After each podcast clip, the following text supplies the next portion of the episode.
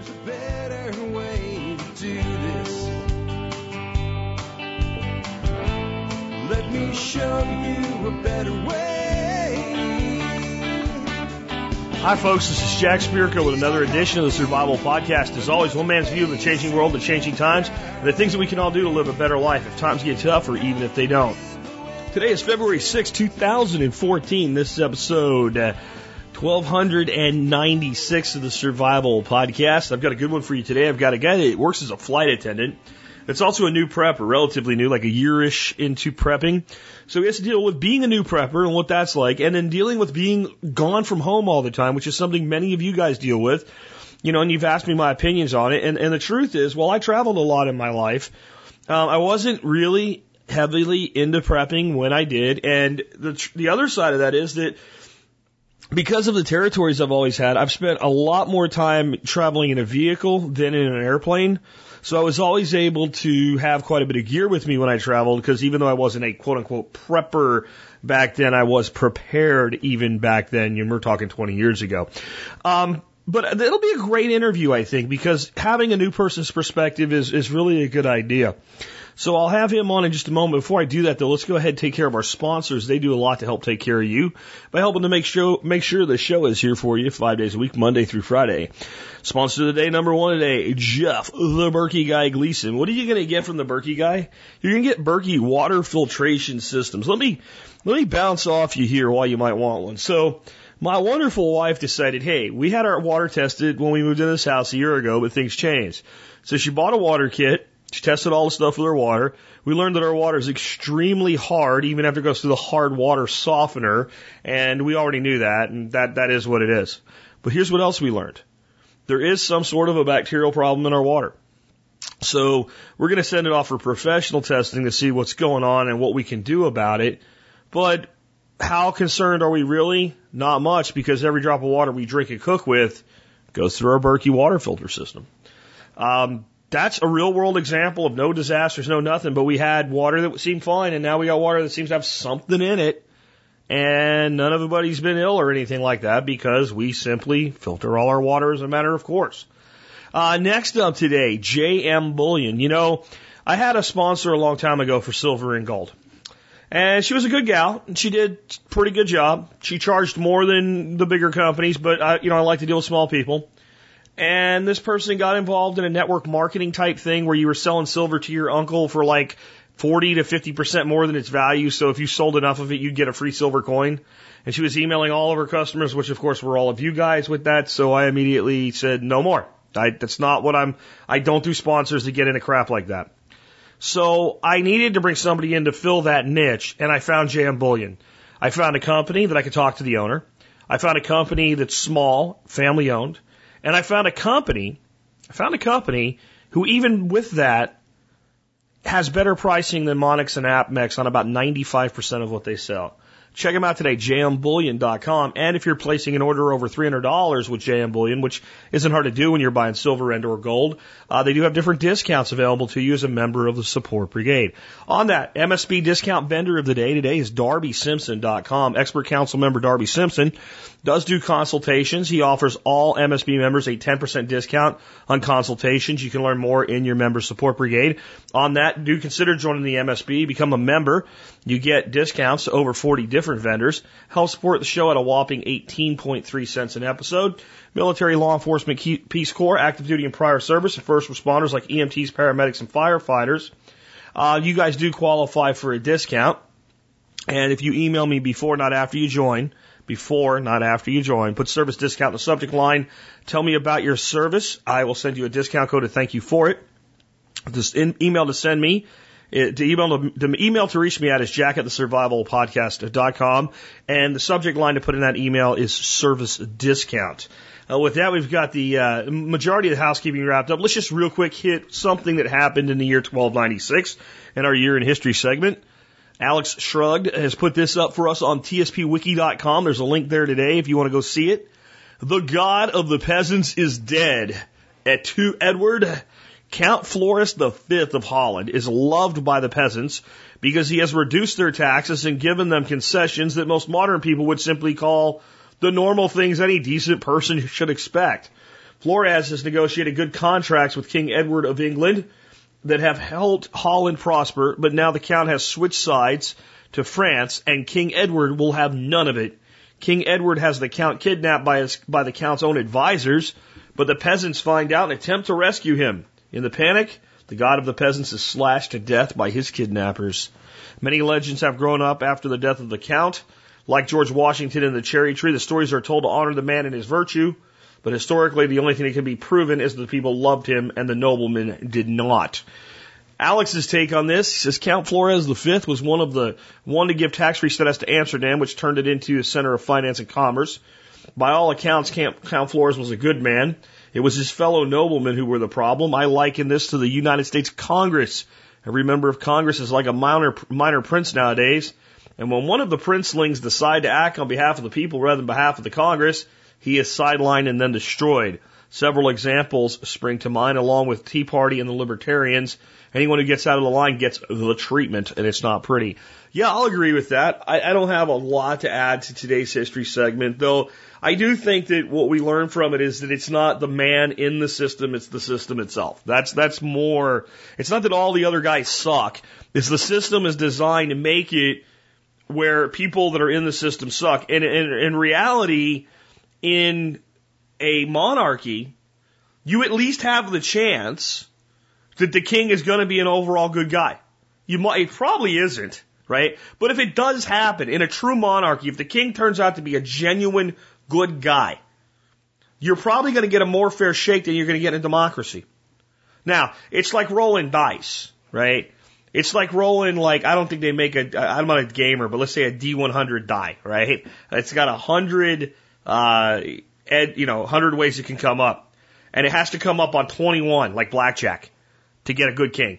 Like a really good, decent guy that's going to take care of everything to the best of his ability and not screw anybody over, not put people at death for dissenting, and, and actually run his kingdom. Where if some noble guy gets out of line and starts slaughtering peasants, he just whacks them and says, "We're not going to be doing that," and takes care of everybody. It's like one in a hundred, and you get the guy for his entire life. So you might wait around a long time to get like two in your lifetime, uh, or you might get a few quick if something goes wrong, right? but you're not going to get a, you know like a, a fair shake at ever seeing one of those. So there's there is that to it. I guess you could look at it that way. That what this showed is that when this count was running uh, his area, he was able to at least do what was right for his people. Where the difference today is even a congressman, even a governor, in many ways, even a mayor today can't really do what's right for his people, even if he wants to. The system is stacked against the people. And, and you could call it a democracy and a republic all you want, but what it really is is a plutocracy and a corporatocracy and neo-fascism. And if you don't understand any of those three words, since I want to get on with the show today, and uh, I'm doing some things a little bit different. Where it's the reason the show came out late today is I actually have my guest actually hanging on the line this time. I'm about to bring him on, and that's why the show's going out late because we had uh, this interview scheduled for today versus Wednesday when we normally do, and I don't want to stack this into next week. So with that being said, hey uh, Daniel, welcome to the Survival Podcast. Hi Jack, thanks for having me. It's an honor to speak to you. Man, I'm glad to have you on, and I'm glad that you approached me. You kind of came at this from a standpoint of, you know, it'd be a good idea to have new preppers on once in a while. People that are really new, not talking about advanced subjects or like, you know, even advanced individual subjects. So we have people on there new all the time, but they're really good at raising quail or they're really good at gardening or they're really good at tactical stuff where you're saying, let's just get somebody that's new to talk about it from a generic level. So it's kind of our first one we've ever done like that.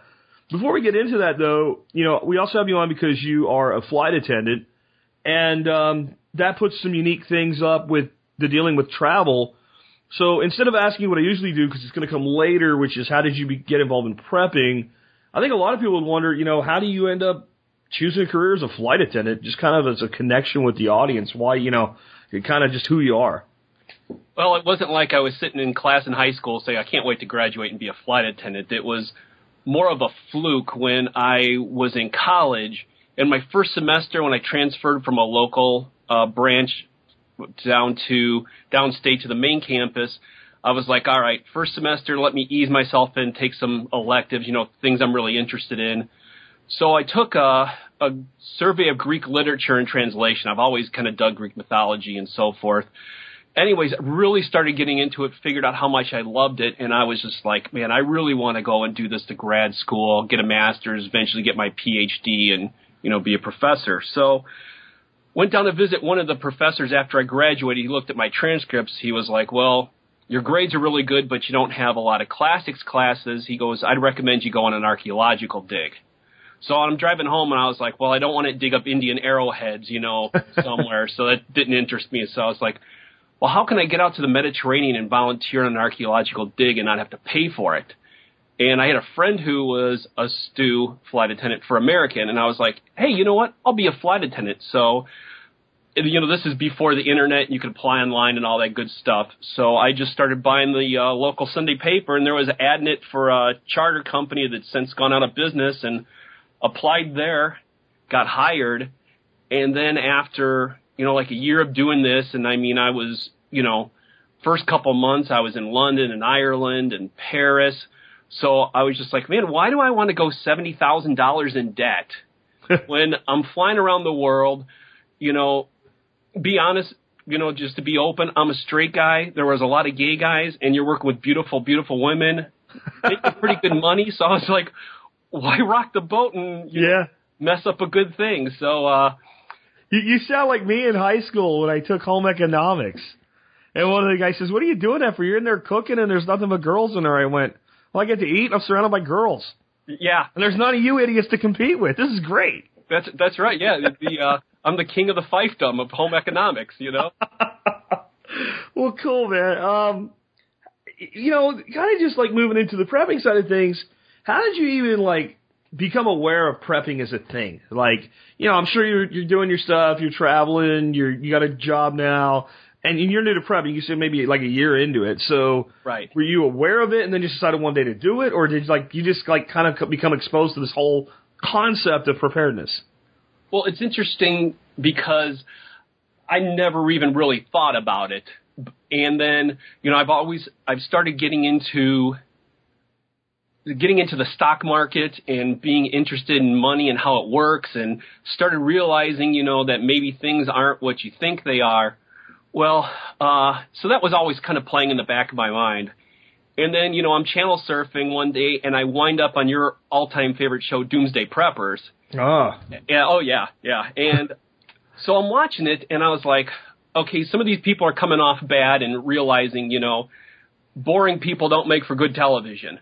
You know, otherwise they'd be, you know, following the neighborhood around of, you know, some place that nothing ever happens and no one would watch it. You know, they want to see drama and explosions and fights and whatnot. So, so I was like, man, this, you know, the economic collapse thing, I could kind of, you know, definitely see something like that happening. So then I was like, okay, this makes sense, but I don't necessarily dig this approach. So I was like, so how could I learn more about this and not have to pay any money for it? And I was like, you know what?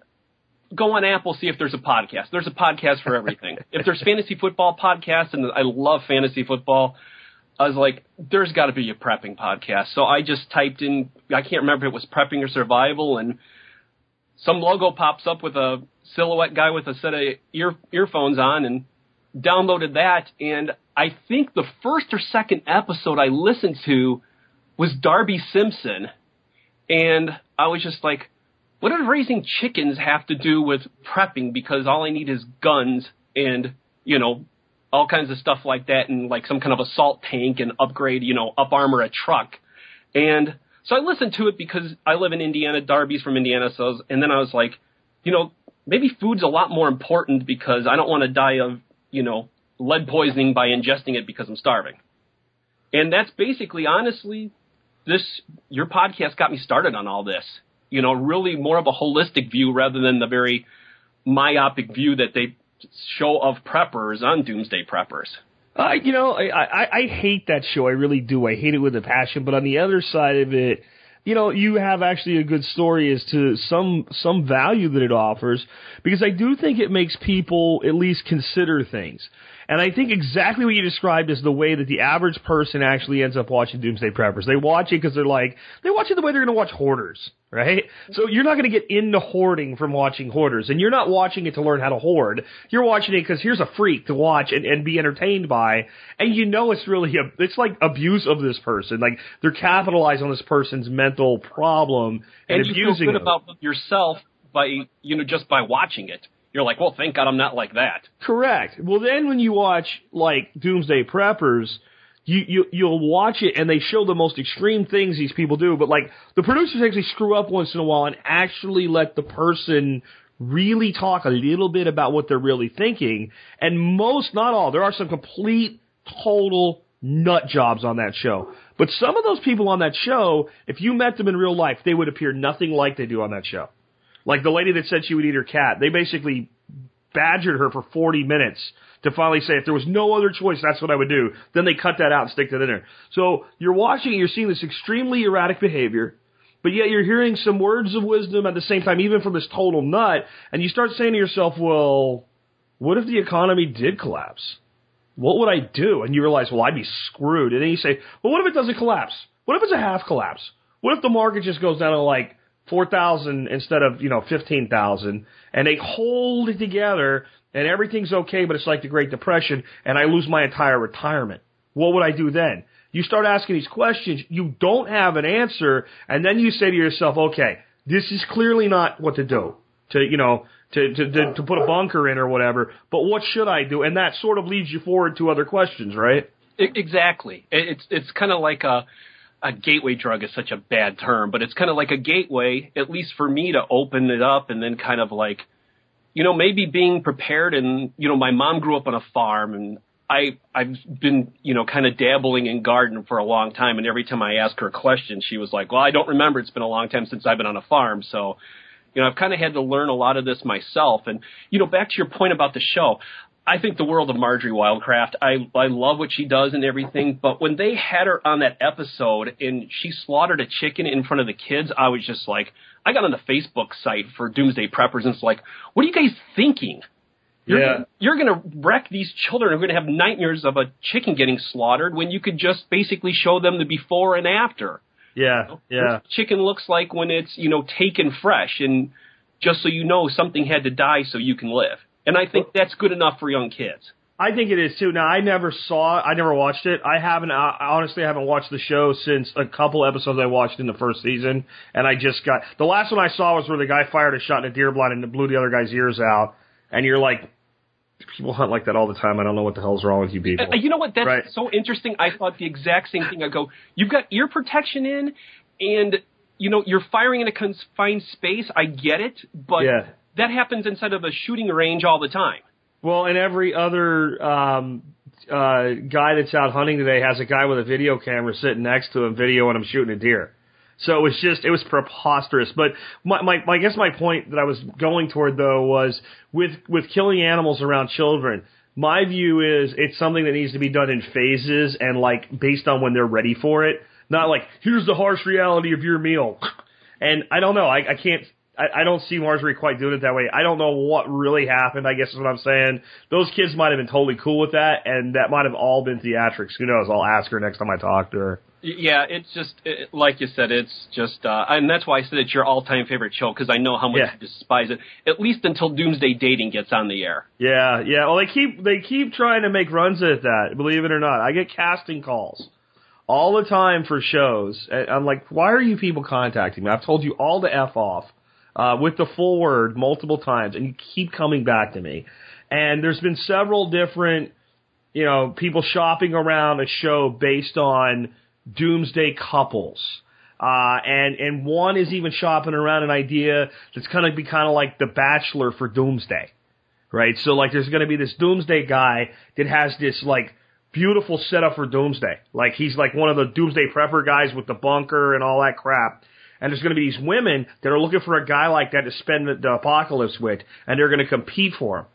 Right? This is this is the idiocy that these people are actually, and it's what it shows is no original thought. But I guess I guess we're getting off track. Well, I would say, Jack, why don't you beat them at their own game? Come up with the with the prepper dating game. You know, Yeah. prep for number one. You know, look at prep Yeah. number two, and see. then you put it on like public access YouTube.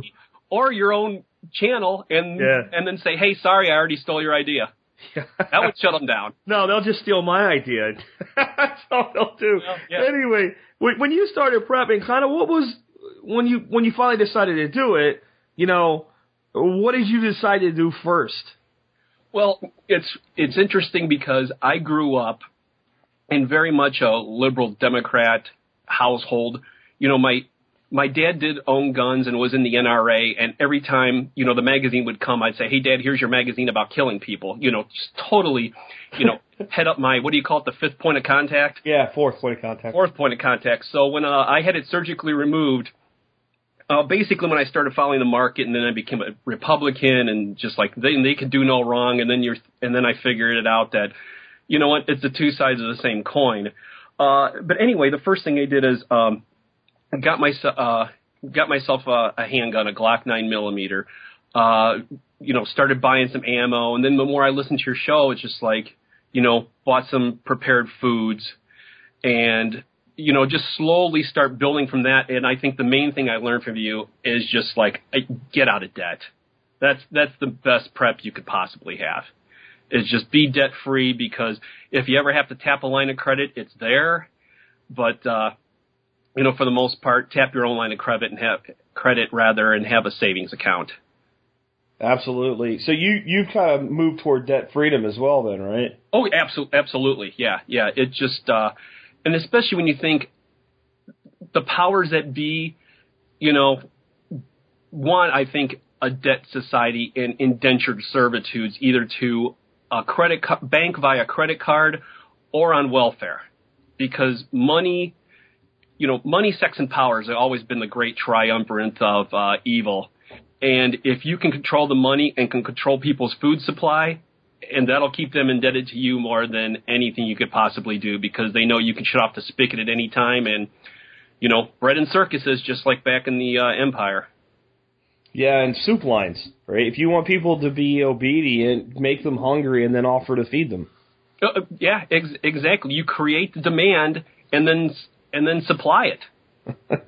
And it's it feeds upon itself. It's you know being a marketing guy you got to admit it's it's kind of brilliant in a very devious and evil way. Yeah, yeah, it really is. It's it's almost uh, an old school sales uh, tactic, which I used to actually teach people because as long as it's not abused, it's effective and it and it, and it's it's okay. But it can this can definitely be abused, and it's called the cash formula. We're, we're way off topic, but you brought it up, so let's let's run a little bit. Sure. So it's cash, right? So if I want to teach a new person like the most basic sales formula, I teach them the cash formula: create, agitate, solve, help.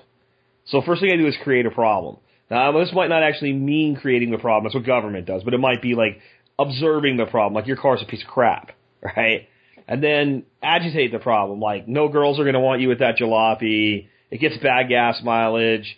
Uh, it's costing you so much in maintenance you could afford a car payment, right? Solve the problem.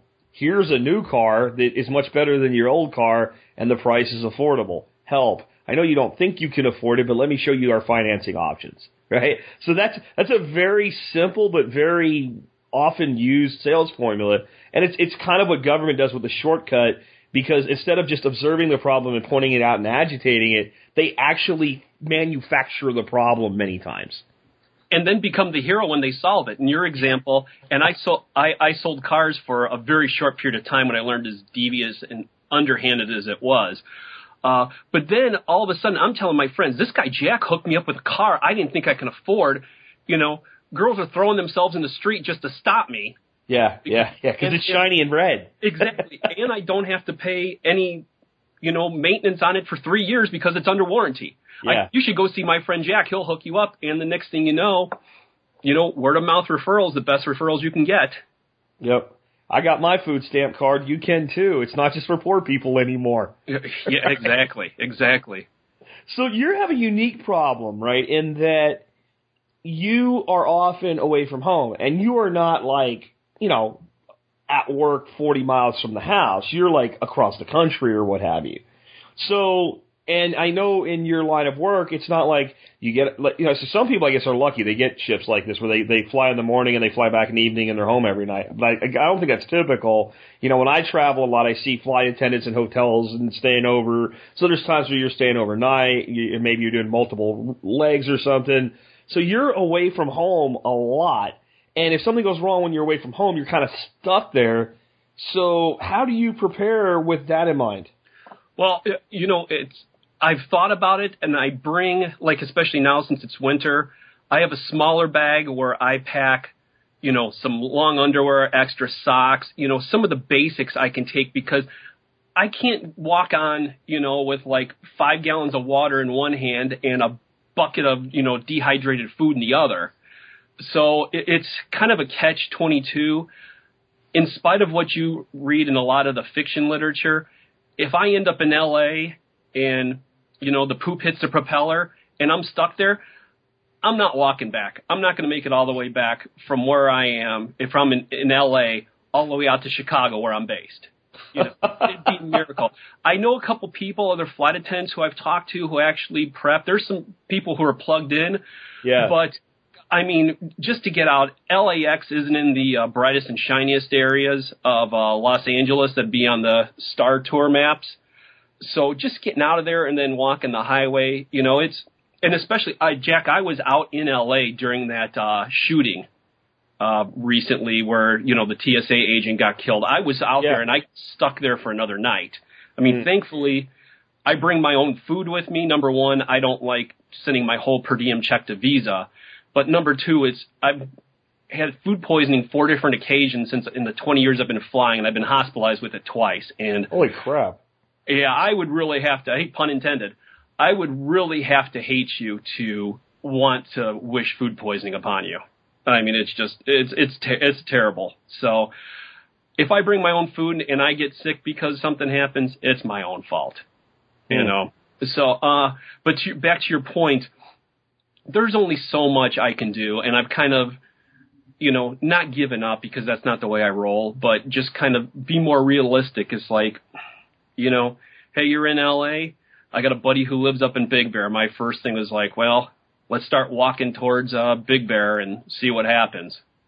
Have you, You ever thought of anything completely crazy, like finding the cheapest uh, option you could for a store? Since you have a pretty defined place that you would end up stuck, like it seems like that's your leg, like Chicago, LA, and back. Like having a storage facility out there with some gear in it, and maybe something like a cheap motorcycle. I, you know, I, I've thought about stuff like that. Uh, basically, with my job, you don't have a defined route. The company I Ah. work for, you can trade into anything. And honestly, I go for the trips that pay the most and you have to work the least. And there's ways, if you know the contract, to manipulate things. So I usually, there's not one defined place. I may end up in, you know, Nashville, you know, two times a week for a month, but then the very next month I'm out in Manchester, New Hampshire Okay. for the next Okay. month. So That makes sense, and that's what I thought. It was just the way you were talking about LA. It almost sounded like you were always there, and I'm always thinking of solutions for people. So that's not valid for you, but I think some people you that, that are in situations where their travel is always to one place. Staging gear in that place is a great idea. In your case, what you have to do is, like you said, okay, so you got Big Bear for, for LAX. So then the next question is, if I'm going to be in New Hampshire, where am I going from there? Because, like you said, you're not going to Chicago. Especially because you see trying to walk from freaking New Hampshire to Chicago right now. Oh, yeah, just like my parents uphill both ways through the snow. It wouldn't Yeah. You- Yeah. You know, and, and how many, you know, even if it was, you know, middle of summer, how many pairs of shoes would you wear out? You know, the wheels on my roller bag would probably break. Come on, know. the book says the guy got his AR, a disassemblable one he could hide in his bag, and he walked and he saw zombies, he killed them, and then he was attacked by rogue preppers and fought them off, and it works. It's in a book. It has to be true. Uh, Right, ex- exactly. If it's on the internet, it must be true. so yeah, it's. I, I don't want to seem fatalistic, but uh, I know in cases like that, my odds are tad on the slim side. You know, and you, but what you're talking about there is the big, like, total end of the world disaster, which is the least likely thing you're going to deal with anyway. And my belief is, unless it's some sort of cataclysmic environmental event, like Yellowstone erupts, you know, or there's some kind of uh, neutron star and it hits us with something that we we don't have the ability to detect or something like that.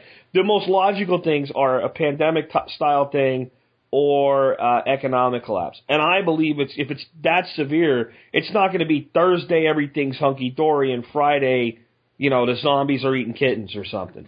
Exactly. So another thing that people that travel have to do that are worried about that big disaster is pay attention to like the tension level. And if you ever think we're really on the precipice, you might start thinking about maybe I need a vacation for a week to see what's going on here. Yeah, Exactly, and, and that thought has crossed my mind as well. The at least thank God the company I work for still made profits during the you know the dark days of 2007, 8, and 9. So my job was never in jeopardy.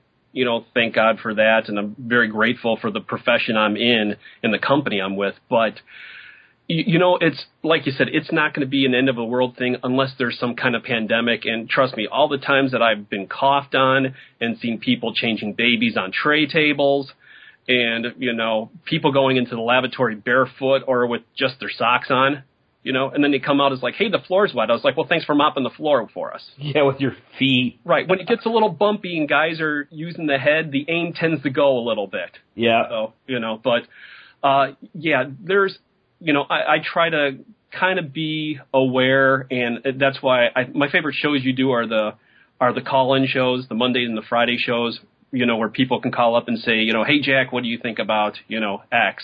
You know, what do you think about Planet X hitting? You know, or, you know, something like that. Or there was just something on National Geographic, I think it was, about what it would happen if dark matter came and hit the Earth and pushed it out of its orbit. And, you know, then they talked about people living underground and stuff like oh. that. I was just like, you know, you you've got more to worry about if there's a pandemic. I think there's better chance of zombies rising from the dead Yeah. than dark matter pushing us out of orbit or something like that. I'll tell you what's a blast to do right now, especially if you have Netflix or Amazon Prime or whatever, is to go through the old TV series and find the documentaries and things like that that were put out like 2010 and 2011 that were leading up to the 2012 apocalypse.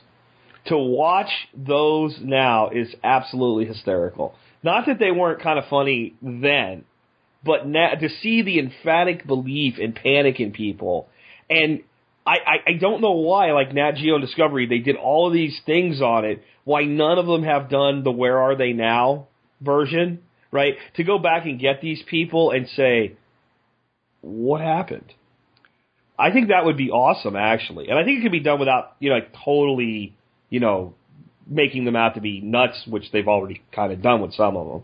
Exactly. Well, there was that one guy who was going to do the leap through the vortex that was opening in Sedona on. Yeah, okay, there's a. that, I, I had.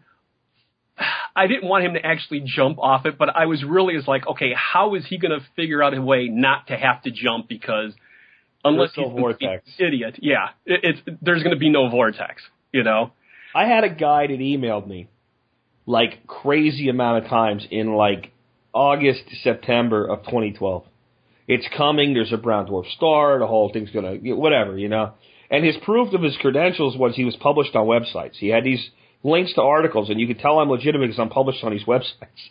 it's so it's like kind of like saying I have a PhD from Harvard and I've been endorsed by the president's council or something. Did, did somebody actually publish his articles? That made him, and he had all these things that were going to happen and things were going to burn up and people were going to barely be alive and people needed to know about this and he wanted to get on the show and tell everybody. And this was the deal I made with him. I will absolutely let you on the show. I will not mock you. I will let you say your piece. But on December 22nd, when we're not all gone, you have to come back on the air and tell everybody you were wrong. And funny enough, that guy was never on the show. Hmm. Even though he's been, you know, I could I could say, Jack, here's my credentials. I've I've I've been published on Blogspot. Yeah, know? yeah, yeah, yeah. That's kind of what it was. It was no, there was like these, you know, ET blogs or whatever that had pu- published him. Uh, uh, he had been published by somebody that actually was running a ongoing site, but it wasn't like he was published on, you know, even my site. It was like, you know, nutjobsrus.com had published him and that was his credential. But it was amazing to me that like he wouldn't make that deal. Like, the, well, you have to come on on December 22nd and, and tell everybody why you were wrong. And You know, he had excuses at that point. And I think that's important. And the reason I even bring that up was when I was talking about it is, what about being a new prepper today? There's so much crap out there angled to try to take dollars out of the pocket of a person like yourself. I'm, I'm sure as you've done your research, you've seen that type of thing. Oh yeah, I, I signed up for the uh, Solutions from Science uh, email for Mm. for a while when I was brand new, you know, and you're just like, well, they seem to be legitimate and they're pretty big, and then you do a little research and find out that the uh, the guy who is the owner, you know, is I think he's done some time in federal prison for deceptive marketing, or at least he's been fined by the F, you know, for the Consumer Trade Council or whoever the Fed, you know, alphabet agency that came after him. So yeah, it gets it gets overwhelming, and I mean that's why I appreciate you know the uh, you know Jack's not paying me to say this, but the MSB has just been a godsend because I, I know these are some people I can trust. I mean, I've done business with uh, quite a few uh, companies on there, and I, I've done some training with Frank Sharp. I think the world of him. I can't say enough good stuff about him. Uh, you know, Berkey guy's fantastic. Vic's been fantastic. So, you know, that's helped cut down the learning curve quite a bit, you know, rather than try to reinvent the wheel and start from scratch. When I found, you know, your podcast and figured out, hey, this, and I'm very particular about who I let into my head. I wasn't on the, I stayed on the Solutions for Science email list for a while just for entertainment purposes. Sure, anything else. sure. You know, for, for the latest, uh, you know, scratch and ding solar panels that they're selling, you know, or something like that. If I want scratch and ding, I'll buy a refrigerator, not a solar panel. well, yeah, there's some there's a new one out now. Um, it's the number one item FEMA hates you hoarding or something like that. And this guy, uh, it's like food for patriots or something like that. It's just well, it's just a bunch of food is all it is, packeted food. And you FEMA tried to buy my whole stockpile, and they, they didn't try to buy his whole. But I- we don't want nobody to know about this. And he actually says in this thing, he says, "We've recorded your address on your computer right now." And uh, I need to make a video of this thing just because it's hysterical. And we do not want this shared on Facebook or Twitter. And if we find out you blabbed, we will not sell to you. And uh, then it says only two out of a hundred uh, people that eat, that see this will will be allowed to buy our food. So you get to the end, and the guy goes, "You made it, right? like you made it." So I'm sitting there, I'm hitting F5. You made it. You hit F5. You made it. Hit F5. You made it. I'm like, "Where's you didn't make it?" You know, and it's that kind of crap that's going on out there. It, it really bugs me for new people because my concern is that a guy like yourself that's maybe a little less uh, in tune that you are um, gets sucked into a few of those things and then decides prepping's not worth it. It's all just a scam. Right, right, exactly, exactly. You know, like, uh, you know, I, I was going to say when that when you made it through to be one of the two of the 100, and you're creating false demand that way. Did you email Porter Stansberry and tell them you made it? No, no, that wasn't Porter, but that's that's very much along the lines of Porter. Porter is is a con artist too, a con artist extraordinaire. Um, he's actually a very good con artist. Uh, this guy's terrible, you know. And th th this is the guy who said, you know, if we we don't want you telling anybody. And I found his ad on the Weather Channel, so apparently he didn't want anybody to know, so he put it on like one of the top 50 websites in the world. Um, but Maybe but Jim Stansberry is much better of a con artist because he blends so much truth in with his bullshit. His sales pitch is 80% true. And that makes it far more deceptive and far more believable. Right, exactly. Um, but anyways, to your point, because this is we've we've kind of we've gone off a little track quite a bit. It seems like, uh, but it's been fun. It, it you know, I bought. You know, I think the first stage is when you're like, okay, I'm behind. I need knowledge, and Yep. then you like overwhelm and sign up for everyone's email list, Food for Patriots. You know, Survival Planet, and you know everything like that. You know, going to Doomsday Prepper's website and figuring out what I need to get. You know. Uh, it, it it's a little bit of a learning curve. I mean, certainly being uh, you know MSB member or just you know from some of the people you've talked to on on your show has really helped to cut through a lot of the the BS. Because like I said, I'm very particular about who I let in my head. Once I learn pretty quickly that what you're basically marketing is more marketing further down the road, and just to you know generate an email list. It, you know, I usually separate pretty quick, but uh, I went overboard with the knowledge. I'm, I've got like a pile of books sitting here. You know, everything from gray water recycling. I need to learn about gray water recycling to, you know, oh, I need to learn about you know guns. I need to learn about how to grow, you know, 20 pounds of vegetables per square inch, you know, whatever, you know, after a while it's you're like, okay, now I need to put some like feet to my knowledge and actually learn how to do this. You know, it'd be nice to learn how to clear a jam on a weapon. If God forbid you're ever involved in a firefight, then try to do it, you know, right in the heat of the action. You know, learn some of this ahead of time before the, you know, the end of the world as we know it comes or whatnot. And that's, I think that's kind of like maybe step two, you know, is just try learning and then once you try learning, you're going to screw up and just see other people have screwed up and try to save yourself a step by doing some role modeling from people and, you know, you know, hey, I did this with my, you know, rabbits and it didn't work, you know, or, you know, my tomatoes got eaten, which all my tomatoes did get ruined last year by some kind of little slug or whatever. So, you know, it, it's, when you learn and then you can, you know, kind of figure, out, okay, what did I do wrong and kind of trace your steps and, you know, learn from some people who've made those same mistakes or save yourselves like, oh, this is what I should have done instead.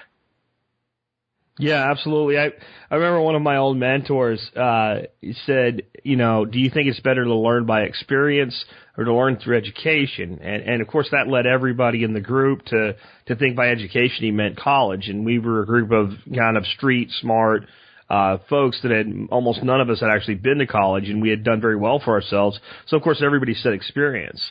And he said, "Great. Now I want you to think about it this way. Uh what if you were about to go under uh, and uh, for surgery, and I was your doctor, and the guy's about to put a mask over your face and put you under, and right before you went under, I said, I don't want you to worry about anything. I've learned 100% from experience. Nobody ever taught me anything. You'll be just fine. you know, of course, then you're thinking to be screaming, "Get the mask away from me!" Right. And his point was, it's it, it, education is not necessarily school. It's it's that you're learning from someone who's already been there and done that, uh, and, and you don't have to spend so much time learning not what you know what not to do. Uh, it was much easier to learn how to make a light bulb after Edison figured out how to do it wrong, you know, a few thousand times. Yeah, exactly. Once Eli Whitney invented the cotton gin, he spent the most of the rest of his life filing lawsuits against against everyone who lifted his idea. Yeah. you know, once Yeah. you break the four minute mile and someone proves they can do it, you know, then suddenly everyone's got a belief system that like, well, if he can do it, I can do it too. That actually is one of the greatest stories of a mental block in, in the history of the world. Oh, absolutely. The, the number of people who attempted that feat and failed versus the number of people who accomplished it, you know, within within days after it happened the first time was uh, something almost almost akin to something mystical. Like it was it was so blatant like and and no the guy that could you know run a seven minute mile wasn't all of a sudden able to run one in 359 but all these guys that were coming in at 405 406 407 410 um all of a sudden were able to to to take 10 seconds off just because somebody else did it and, and that tells us an awful lot about you know the, the power of the human mind Yeah, abs- absolutely. Now you got kids in high school who are do, who are breaking four minute miles. Yeah. Not everyone. You know, maybe someone breaking a four minute mile getting chased by a cop at a party. You know, not me i'll tell you that I, no, just like me, you're as pure as the driven snow. I realize that. yeah no, no i mean it was a four minute mile Right. Um, I, I was about a six minute miler uh, when I was in my best shape. I mean, I could do two of them in a row, so I was I was pretty happy with that. But I, I would have never gotten close to that.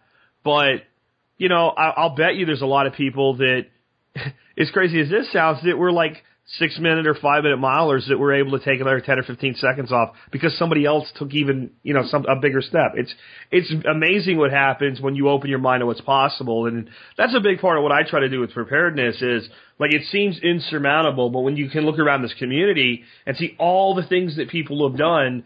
You're either going to have two reactions. Oh my God, everybody's doing better than me, and that's not the one to have. Or, oh my God, it is possible. I just need to pick and choose what I'm going to do for myself in the time frame in which I'm going to do it. Because I think one of the other things that happens to, to, to new people is I get like five different people on the show over two weeks. And one's done this with livestock, and one's done this with homesteading, and one's done this with, you know, food storage, and one's done this with money. And in your head, like, everybody did all those things. Where really what happened is people have dri- drilled down into the area of their greatest strength and their greatest needs. And I think it's another thing new people need to do is kind of understand that that just because you hear me even talk about all these things doesn't mean I've done them all. And Uh, I try not to talk about things I haven't done at all, but trust me, I could do a little better everywhere, just like we all could. Right. And, you know, like, uh, sorry to interrupt you, but like you were saying, you know, then you start thinking, oh my gosh, they've all done this and they did it all at once. You know, Oh. you woke up one day, moved from Pennsylvania to Arkansas. The very next week you sold your place in Arkansas, moved to Texas. And the very next week you've got, you know, chickens and, you know, vegetables and you've got, you know, hugel beds put in. It all happened overnight. And I think that's kind of where the overload gets because you, it's great to role model in this community, but you can really just throw yourself for a mental tizzy just looking at some of the things that people have. Yeah, definitely. And like to to kind of that's a great subject because I just did this big uh, show about all of the stuff we're doing with these hugels along the fences in the coming year. So that's like, oh well, that's done. Well, it's not done. We started yesterday. We dug 25 feet uh, of length. We put wood in half of the trench, and then Joe and I looked at each other and said, "It's awful cold outside." And, and we went inside and made bratwurst. so we got we got one half of the of the trench, which isn't that deep because I can only go down about a foot full of wood. All the dirt sitting there. We're gonna have to haul dirt over to it. Then we're gonna have to do all this stuff to plant, and that's only 25 feet. We've got about oh a good 350 feet of run to make. So it's like that. That's just one project taken into bites. But I absolutely know that next year, when we've got all kinds of stuff coming out of that 300 foot long uh, series of, of berms, people are going to look at that and go, "Wow, that's that's like he just did that," and and we will. And that's I think you have to understand like what Nike means when they say just do it. They don't mean just become Michael Jordan tomorrow morning. They mean just get on the path. If you're going to start running, get out of bed and put your feet on the ground. That would be a good first step. Exactly. You know, that would really would. That would be a great step. And put some shoes on. It's cold out there. Because by the way, right now I'm looking at about four inches of fluffy global warming uh, laying all over my backyard.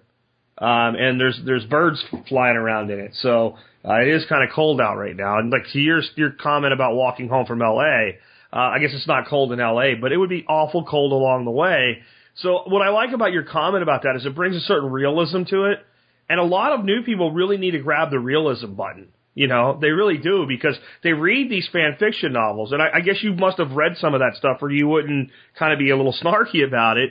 But does it, for you, since you're closer to being brand new to this than, than me, is there a part of you that wants to buy into it?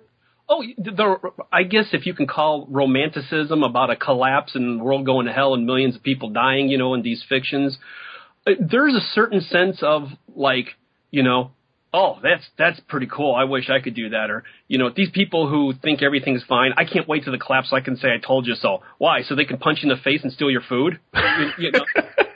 I'm, it, it's just it's just ridiculous when you see some of the, you know, I think there's people who in this community who actually want the collapse to happen. And as a Christian and someone who works around people all the time, and I've dealt with sick people, I've had paramedics meet planes, you know, before with people in a full heart attack. I don't want to see anyone suffer, you know, and it's just, but when you get to that, you know, point, it's like everything is going to go to heck and, you know, it's going to be, you know, just me, one man and my gun and, you know, my dog versus the world. It's, it just, it gets a little ridiculous. There is a certain, you know, aspect of, you know, my na- namesake, George Rogers Clark, who is one of my, you know, absolute best heroes. What he did marching through, you know, flooded fields during the revolution, you know, waist deep in freezing water.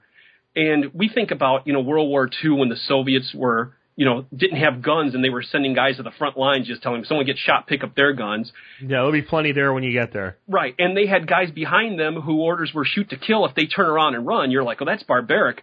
George Rogers Clark did the same thing.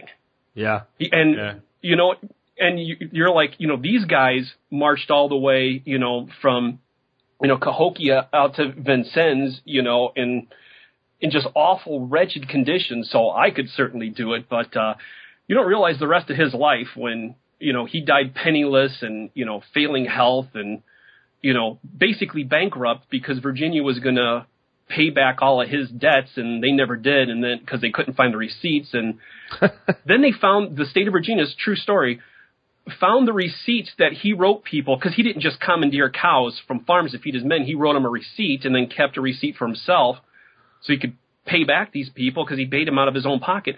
They were paying his heirs, I think, until like 1927 with the receipts that they found stashed in the storehouse because, you know, there was no federal government that paid for everything back then. The states undertook it. Virginia is the one who sponsored his mission because, you know, southern Indiana, Illinois, Kentucky were all part of Virginia's territory Yeah. because those imaginary lines of states ran all the way along the parallels, all the way out to the to the coast. But to your point, yeah, there's you know you got to be realistic about it. I mean, sure, there's going to be the one in a million person who you know makes it back from Honolulu, walked all the way back to San Francisco. So or, you, you know, there's going to be that one person. Bottom of the ocean like Jack Sparrow with a boat over his head, right? but that doesn't mean you want to give up. You know, No. if you're gonna- if you're going to just say, "Oh, screw it, I'm dead," yeah, you're gonna you're gonna just cuddle up in a little ball and just wait for someone to steal your stuff while you're sleeping, and then you know, no, I I just don't want to give up that easy. But you got to be realistic. It's like I, you know, I'm from from school, my fraternity house, from high school, you know, for all the evils that, that are Facebook, and it's it's got its good and bad points. I'm back in touch with a lot of people that I I've known over the years, so at least I know people. It's nice on an overnight when I can, you know, meet up with someone who I know. Like, you know, if I'm out in Ontario, my buddy can drive down from Big Bear. You know, Yeah, and the time to be doing that stuff is now when things are good, so that if you need them when things are bad, it's not like, oh, you called me now because everybody's screwed. Like, you want that relationship in place in advance. And, you know, I'm sure you'd reciprocate as well. Oh yeah, ab- ab- absolutely. I think you gotta, if you're willing to uh, take a uh, an MRE from someone, you should be willing to pass out an MRE to someone. You know, it's part of community building, which I know you're very big on. Yeah, yeah, absolutely. And I think with the, the, the like the draw to it, the like almost a romanticism, like you're saying, is one of my favorite authors is Robert Ruark, uh, who wrote hugely on Africa when Africa was still like a safari to Africa was an old school safari to Africa right after World War II. And he said something to the effect of every man wants to know how he will perform in front of the charging lion. But not every man really wants to be in front of the charging lion. It's better to see it at the zoo. Yeah, yeah, and and and uh, what I would add to that though is when the lion's a metaphor, sometimes you face him whether you want to or not. So you have to be prepared, but we don't have to desire, right? So I really have no desire to kill a lion. I really don't. Um, so I'm not going to go to Africa and spend lots of money to kill a lion. Not that I really have a problem with lion hunting. I just personally don't think I need to do that. But that doesn't mean that I won't ever, in, in some sort of metaphorical sense, actually face that charging lion, whether it's trying to keep my family alive in the middle of a crisis, um, or just being shot at by some crazy, deranged, you know, drug lunatic on the street who freaks out and thinks I'm the guy that stole this stuff. Uh, or, or, you know, another million things that could happen. So even though there's a romanticism toward that charging lion, the, the harsh reality is most people know it's not a good thing. And, but yet we do have to be prepared to deal with it. Uh, You're absolutely right.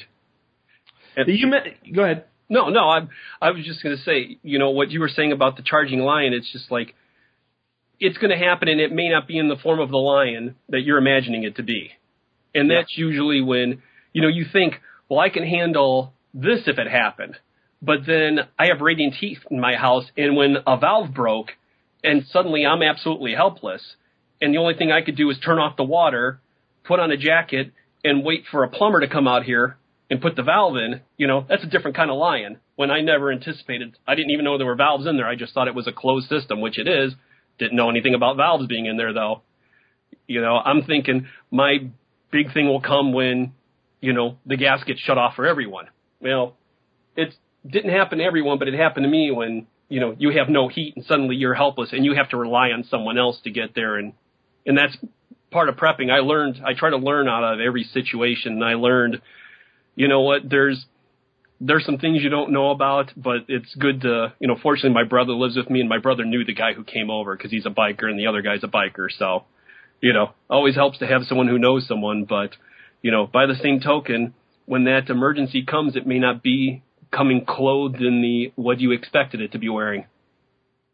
Yeah, yeah. Um, now you mentioned a couple of times that you have this get home bag. Um, can you talk a little bit about what you keep with you when you when you're on the road as far as that bag? Well, I have uh, a couple. I have one in my car because I have to drive from my base in Chicago to where I live. So I have, you know, much more extensive supplies in there.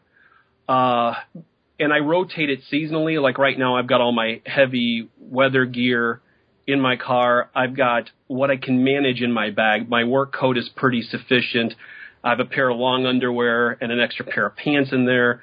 You know, I have problems with my toes ever since playing hockey and got them, you know, darn near frostbitten. So anytime they get a little cold, it's, you know, it's a special need that I have to prep for. So everyone's, dis- you know, situation may be different.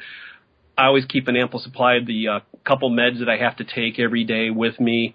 Um, I got I got a roll of duct tape in there because you can never have enough duct tape if for holding shoes together. You know when they fall apart when I'm walking from Phoenix, you know, and fall apart in Nebraska.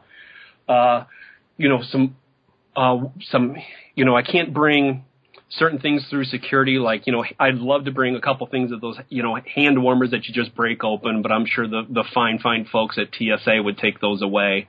Um, and that's another limiting factor. You're thinking is like, uh, you know, I could walk across country if I got my gun, I could shoot with it. Well, you can't exactly bring any kind of weapon on board a plane. So, um, my smaller, uh, you know, the two bags that I bring that have supplies in it, you know, I bring what I can manage it's a lot easier in summer because I don't have to worry so much about, you know, big thick sweatshirts and long underwear and extra socks where I could just basically empty that and put some sunscreen in there and stick a couple, you know, f- freeze dried foods in there. But, you know, you, you learn too when, you know, I had a bag of jerky in there and I opened it up and the thing had ballooned like triple in size. I was like, well, that's probably not safe to eat. So you had to throw some stuff away. Um, I've also got some, uh, paracord in there uh, basically, there's not a whole lot you can do with cutting instruments, so I just have keep my keys sharp. And whenever they start getting a little dull, just get a couple new ones made because they can't say anything about bringing keys through security. So it, it kind of varies, you know, like I say, seasonality, especially, you know, I'll throw an extra baseball hat and like I said, some extra sunblock in, in, in summer. Uh, and winter's the hard part because you can never have enough warm clothes with you. Yeah, yeah, absolutely. We we have some things that we're we're we're working on doing. Uh, a guy's been on the show, Michael Jordan, the Bee Whisperer. Um, in his prepper group up in Wyoming, they have these hats that they have made by Mennonites, and it's just like a baseball cap, and it's like a sap cap, like a you know like a blackjack cap. You can you can use as a weapon, an impact weapon, but it's full of uh, the sand that you would use in a sandblaster. It's not metal. Hmm. So he said he's been only asked one time going through security what it's for, and he told them that he rides a motorcycle and it so his hat doesn't fly off his head. And uh, they were like, "Oh, okay." So that would that would be one. And then Frank Sharp recommends that you carry a small chain with a with a padlock. And if they ask you why you have the small chain with the padlock, you say because I travel all the time. And you guys told me not to leave my bag unsecured, and I end up having to sleep in airports, so I use it to lock my bag to my chair when I sleep. Uh, those are two pretty cool ideas. And then the other thing that Frank says travelers can do, this wouldn't be as relevant for you because you have a job there and all, but for travelers, uh, you know, go over to Cold Steel, buy yourself a really nice high impact, uh, walking stick, cane. And when you go through security, if they ask you anything about it, you just simply say, are you discriminating against me? Because according to the American Disabilities Act, they cannot in any way do anything other than make sure you don't have like a sword cane or something like that. They they cannot even question you about your need for the cane. So those are three little things that I've I've kind of looked at. I think of all of them, the cane might be the most valuable because it's multifunctional. It's not just a defensive tool.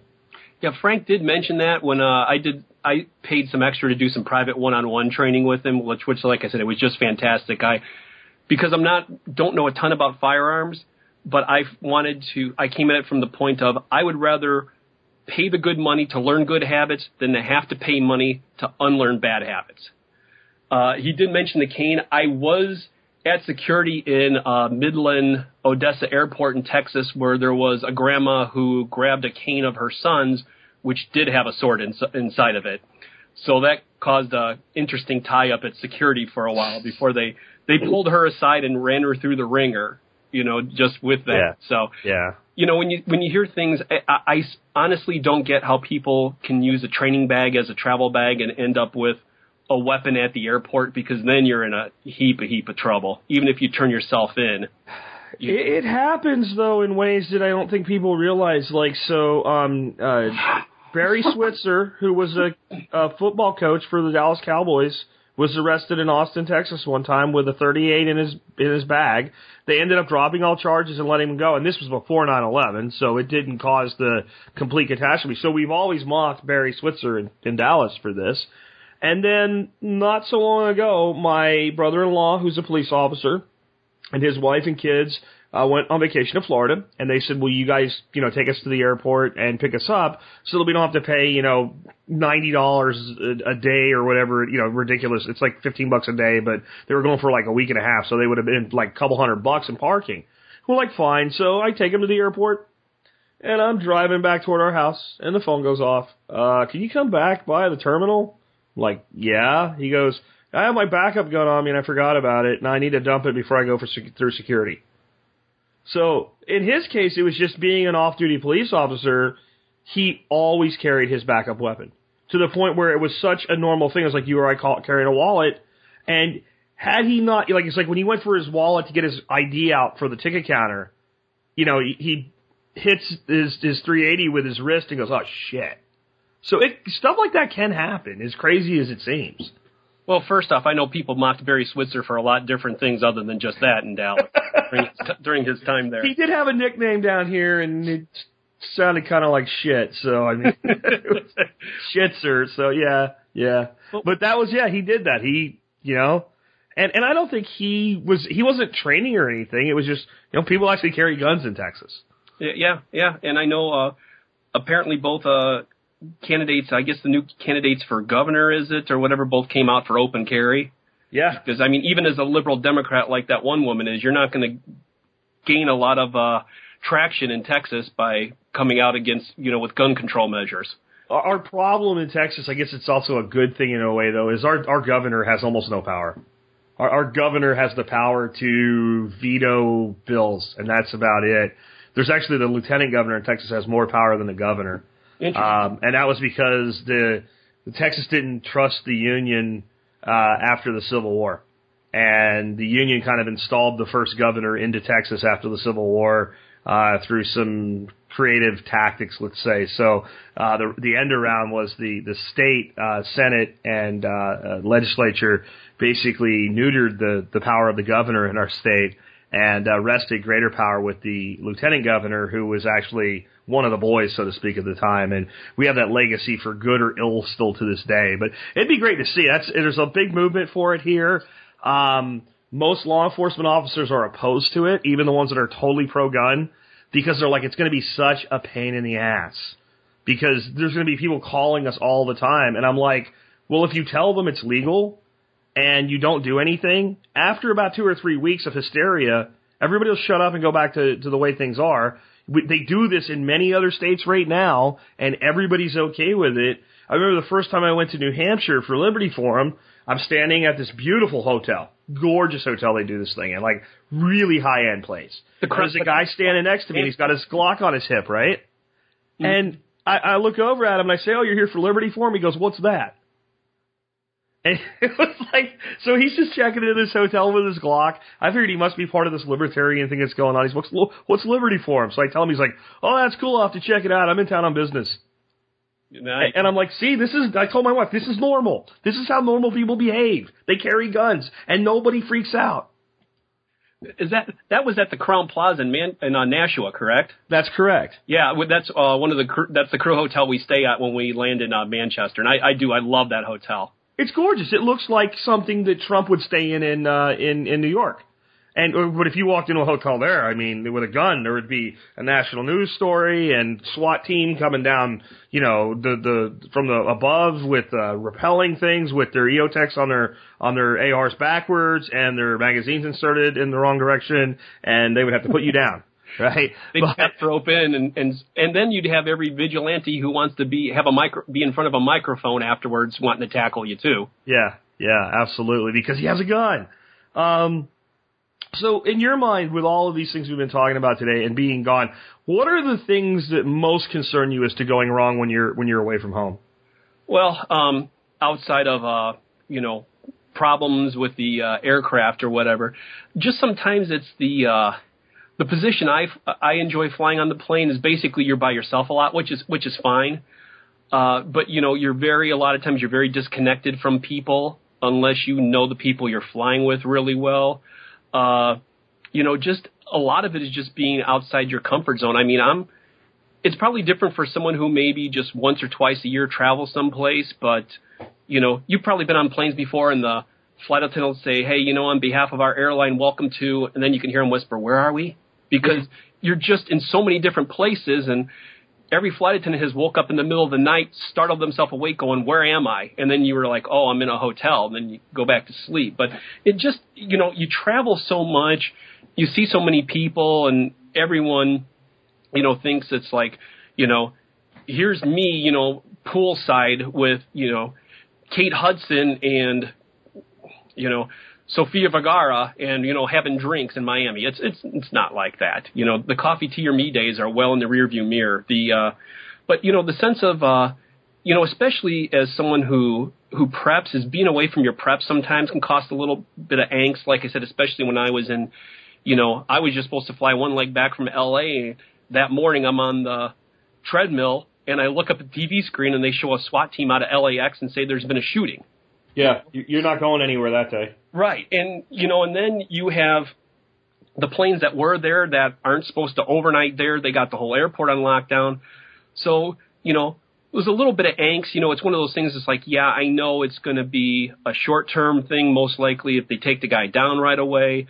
And there were some fishy goings ons, and, you know, we can get into that, the whole conspiracy aspect if you want. But, you know, you pretty much, okay, it's just going to be a day. So I'm stuck an extra day you know, that's that's fine. I've got enough food with me. I've got enough, you know, I can turn my underwear inside out, my socks inside out, you know, so I got clean underwear.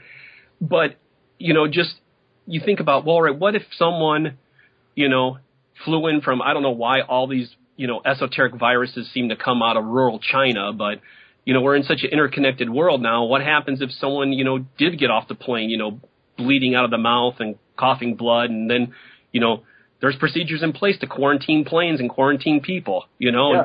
Oh, there is. Yeah, So what- and it's happened. I mean, 9/11. You know, let's just shelve what happened and just talk about what happened after. Right. Um, and what what I remember from 9/11 was touching down in Pittsburgh International Airport, going out and meeting one of my sales reps, hearing on the uh, the radio that uh, a plane had hit a building in New York. We actually made some jokes about it and felt bad later because we figured it was like some drunk in a Cessna. I mean, we just no way. To, and then it said another plane, and then we heard World Trade Center, and then you realize what's going on. And three days later, um, my travel coordinator from my company is finally able to negotiate with Hertz Rental Car to get all of us because every single uh, regional manager was away from home and far enough that you weren't walking, like we were talking about earlier, Right. and uh, able to negotiate getting us all cars for one-way trips. So we were stuck there three days all of our families, of course, are freaked the hell out. All of us were, you know, in our early 30s at the time. All except one of us had kids. Everybody had at least a wife. And I think that people don't realize it's not just about getting home, it's about what's happening at home while you're not there. That's a, a big concern. And, and it, it's very difficult to sit on a phone and listen to someone you love cry and know, like, because they're scared and like I should be there with them and not be able to be there. And that's a real issue for people that travel. Yeah, and you know, it, that day, 9/11, I was at home, and you know, watching ESPN. My mom calls me up and is like, "A plane hit the World Trade Center," and I'm thinking, "That's impossible," because I, I Because you have- know better. Right, I- because I was like, you're, I don't even think you're allowed to fly down that. That's not a flight path. So how can someone? And then when the second one hit, I was like, okay, this is nothing. You know, this is not normal. And then when they shut everything down, my sister and brother-in-law were trapped in Tampa at my folks' place, and he had to be back uh, on the by the 13th. So he they rented a car and drove all the way from Tampa up to uh, in southern Ohio where they live because he had to be back at work. And you know, the, the other thing was when that happened, they said it was American plane. Girl I was really close to is American flight attendant. I couldn't get through to her because, like you're saying, calling home, all the circuits were busy. You couldn't get a signal to even get on a cell tower because they were all overloaded. so, you know, that's another thing. I mean, how scary would it be if you couldn't have even called home? If all you got was a busy signal? You know, and then you got the people on the other end are working as like, oh my gosh, was he on the plane? You know, was he okay? Was he by the World Trade Center when that happened? So, you know, the communication aspect, especially when you're in a dark groping, you know, and then, you know, how your mind plays trick on you. I hope they're okay, you know. I don't know. I, my mom is like, I call her the prophetess of doom because she always thinks of like the worst things that could happen, you know, and, you know, I heard you got a really bad snow. Yeah, I, I was at home. We were inside. I wasn't camping out in the backyard. Yeah, yeah, yeah. But yeah, yeah, that's just uh that's another thing that could happen is just like you said, it took you a few days to get home. Well, you know, what happens if you're like, all right, I'm leaving on I'm gonna be back in one day, it's just one overnight, so I don't It actually was. It was. A, it was supposed to be an overnight trip. Like I was gonna. I was. le- I left at six thirty in the morning. I was gonna be home about uh, eleven in the afternoon the next day, and it just didn't work out that way. Yeah, and so what happens if you're like, you know what? I'm not bringing a suitcase because I hate waiting at baggage claim. I just want to, you know, get out to the airport and be away from planes. So you're like, you know what? I'll just bring a backpack with, you know, my toiletries that I use every day, change of socks, underwear, and you know, good dress shirt and nice pair of slacks so I look presentable. And then all of a sudden you're stuck there for three days. Yep. You know, same clothes. You're like, well, I didn't bring most of my credit cards with me and I only got 30 bucks. Well, you know, especially if you're in New York or even Pittsburgh downtown, you know, try feeding yourself with just 30 bucks for three days. You ain't gonna do it. No. Exactly. So, Now, during the blackout in New York City, I was I was there for that, and uh, I always carry it like when I would travel at least eight hundred dollars in cash, uh, just because it, people think it's a large sum of money. It's not, and uh, so everybody was walking out of New York, and I'm like, I'm not walking out of New York. I've got a hotel here, and and they had a backup generator, and you could still at least get in your room and sleep there for the night, and so I'm standing out on the street down by the harbor where that big aircraft carrier is in the harbor there. Uh, I can't remember which one that is. It's the Intrepid or whatever.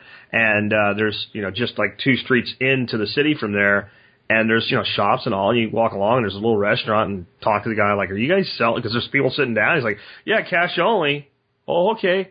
So I was sitting there drinking a beer and eating a sandwich and watching literally multi-million number of people walk out of Manhattan.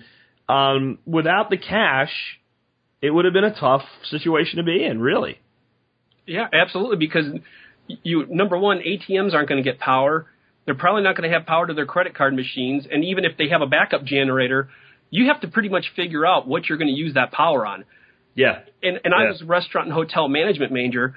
I'd be telling you if you were at the front desk, I'd be telling you better keep the power on to that freezer and to Yeah. that refrigerator because there's like five thousand dollars worth of food in there Yeah. that we that we're going to end up selling to people who choose to stay at the hotel. And I've been snowed in in uh, Islip, New York, which is on Long Island. I've been snowed in for three days there during a blizzard, and the hotel started running out of food. I started running out of food, and you know even the vending machine. People were cleaning out the vending machines like it was going to be you know like lockdown and the lights were never going to come back on, even though we never lost power. You know, it was just it was interesting to say the least, and it sounds like you've been in a couple of hairy situations, Oh, yeah. things like that happen, and that's one of the things that I say. I take it as a learning experience. Is like, what could I have done different? Yeah, the travel always will soon. If you travel a lot, you know, for like ten years, I traveled three three weeks out of the month. Will always put you in a few situations to observe things you otherwise would not have. My favorite thing, and you've probably observed this too, nothing to do with what we're really talking about. It's just fun to watch. Is when you're at an airport and you know you're not going anywhere. You know the weather's shut down all the flights. And you look up at the big screens and it says canceled, canceled, canceled, canceled, canceled, canceled. And there'll be like one plane that they just haven't updated it right. It says on time and then you get a feeling and you look down and there's this person standing there looking at the screen with a huge grin because they think it's real and it happens to be their plane. Um, I know it's wrong, but I find it humorous when I watch that person smile because I think you're not going anywhere either. There's absolutely no way that there are 800 flights shut down, completely canceled, and, and your plane's taking off on time. Exactly. We have that happen when, if say it's weather and there's a three-hour delay. You know, sometimes there'll be outbound uh, shutdown, but they're still letting planes in. You can Yeah. be flying. I've been flying to Seattle before, where it was fogged in and we were on a three-hour delay. Yeah. And you know, the, I remember the captain got on there and said it's an ATC hold, air traffic control hold. So we're going to be sitting here for, you know, at least an hour. And, you know, he makes, and I walk through and this lady's like, excuse me, what's wrong with the aircraft? And I was like, as you just got done hearing the captain say, Yeah. it was an air traffic control hold and there's nothing wrong with the aircraft. And she was like, are you lying to me? And I looked at her and I was like, oh no, ma'am, I wouldn't lie to you unless we were dating. And you, people around her were laughing. She was making that chewing motion with her mouth because she didn't want to laugh. She wanted to stay mad and wanted to blame Yeah. somebody. And, you know, it is the uniform. But to your point, you'll get the one person who like, oh, you know what? I'm glad you guys were three hours late because I never would have made a flight back to Chicago. So I go, so you're the one happy person on the aircraft that we're three hours delayed. It's like, absolutely. I'm walking out with a smile on my face. I've I've been that guy too when the flight gets delayed and you had a meeting run late or what have you. Anyway, we're kind of at the end of the hour here. Um, could you uh, just maybe give people a little encouragement that are new preppers that feel overwhelmed or looking for a place to start, like just kind of some grounding ideas there? You know what? Go with, and you know, it's it's interesting. You'll see people who, it's hard to say what's the most important thing because you'll get someone who's ex special forces or whatever say security is the most important thing. You'll get someone who says, you know, oh, food's your most important thing. You know, who's who's selling stored food. You'll get people say water's the most important thing. You know, it's like Maslow said, if you're good with a hammer, everything's a nail. You go to a surgeon, they don't give you nutrition advice, they tell you we need to operate. So I think you need to make up your own mind what is important to you. And I don't think starting off, it's not so bad to do a shotgun effect. Have a little bit, little bit of food, little bit of weapons, little bit of water, little bit of clothing, you know, for, you know, and just to have the bases covered. If, you know, like for you say, if, you know, have enough for like, you know, two weeks of everything to start out. That's kind of where I, you know, when I started new and getting into overload, that's when I started, you know, thinking, okay, let's just back up a little bit, exhale, and just see what's good. And I was like, okay, have start off having two weeks of everything, and then you can, you know, dabble in some. You know, the, the beauty of that is that if you have two weeks of everything you're going to need, first of all, it's very doable. It's something that within six months, unless a person is totally living at the edge of their income, you can get there. You might not get there where you're eating caviar for two weeks, but you can get there. So it's doable. Number two, it is going to cover you for 80 to 95% of anything you're ever going to deal with, right? Other than your house is gone, so your stuff's gone. So you've got that working for you. And then the other thing is, okay, then you think, well, I need to get ready to be able to do this for a month. So once you've done it twice, and that's that would be four weeks or 28 days. You're practically at a month. So if it was doable one, it's doable too. and Right. and then over the next year, if you do it two more times, you're up to about two months or 60 days of sustainability.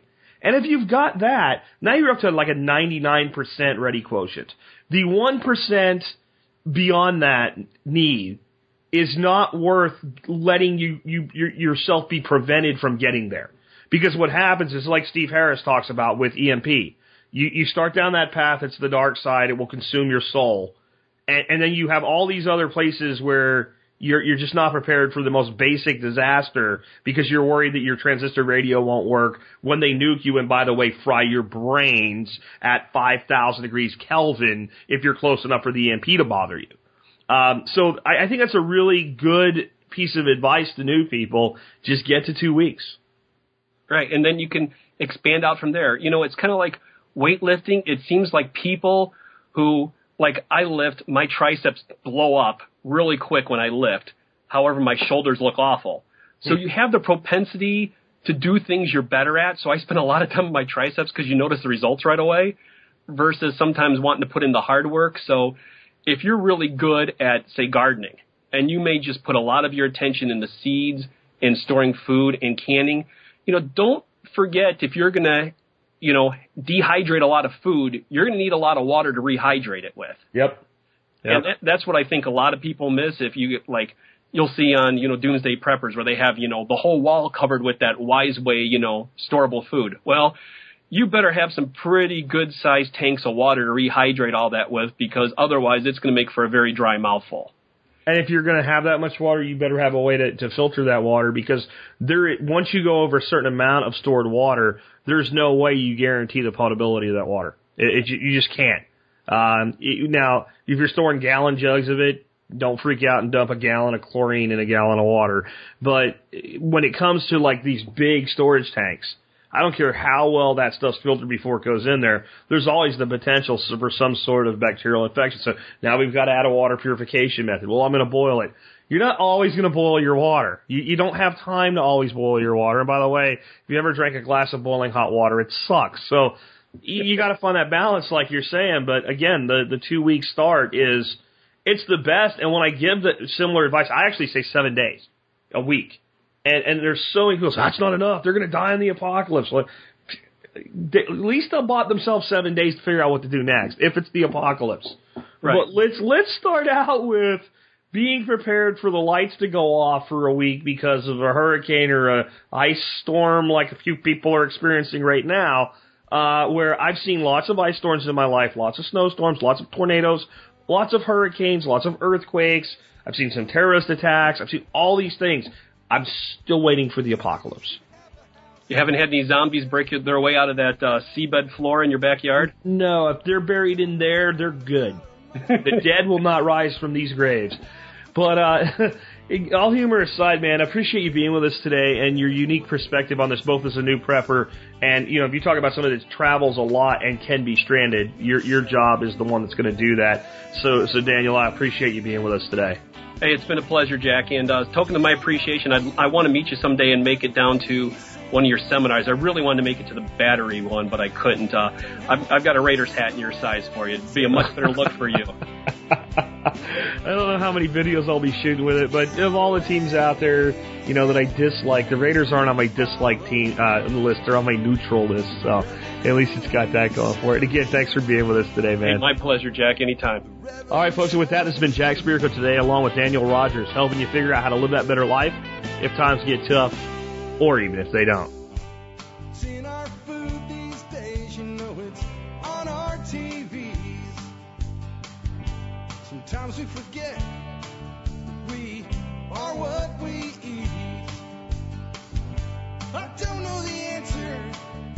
like there's nothing I can do. It's the price we pay, I guess, when we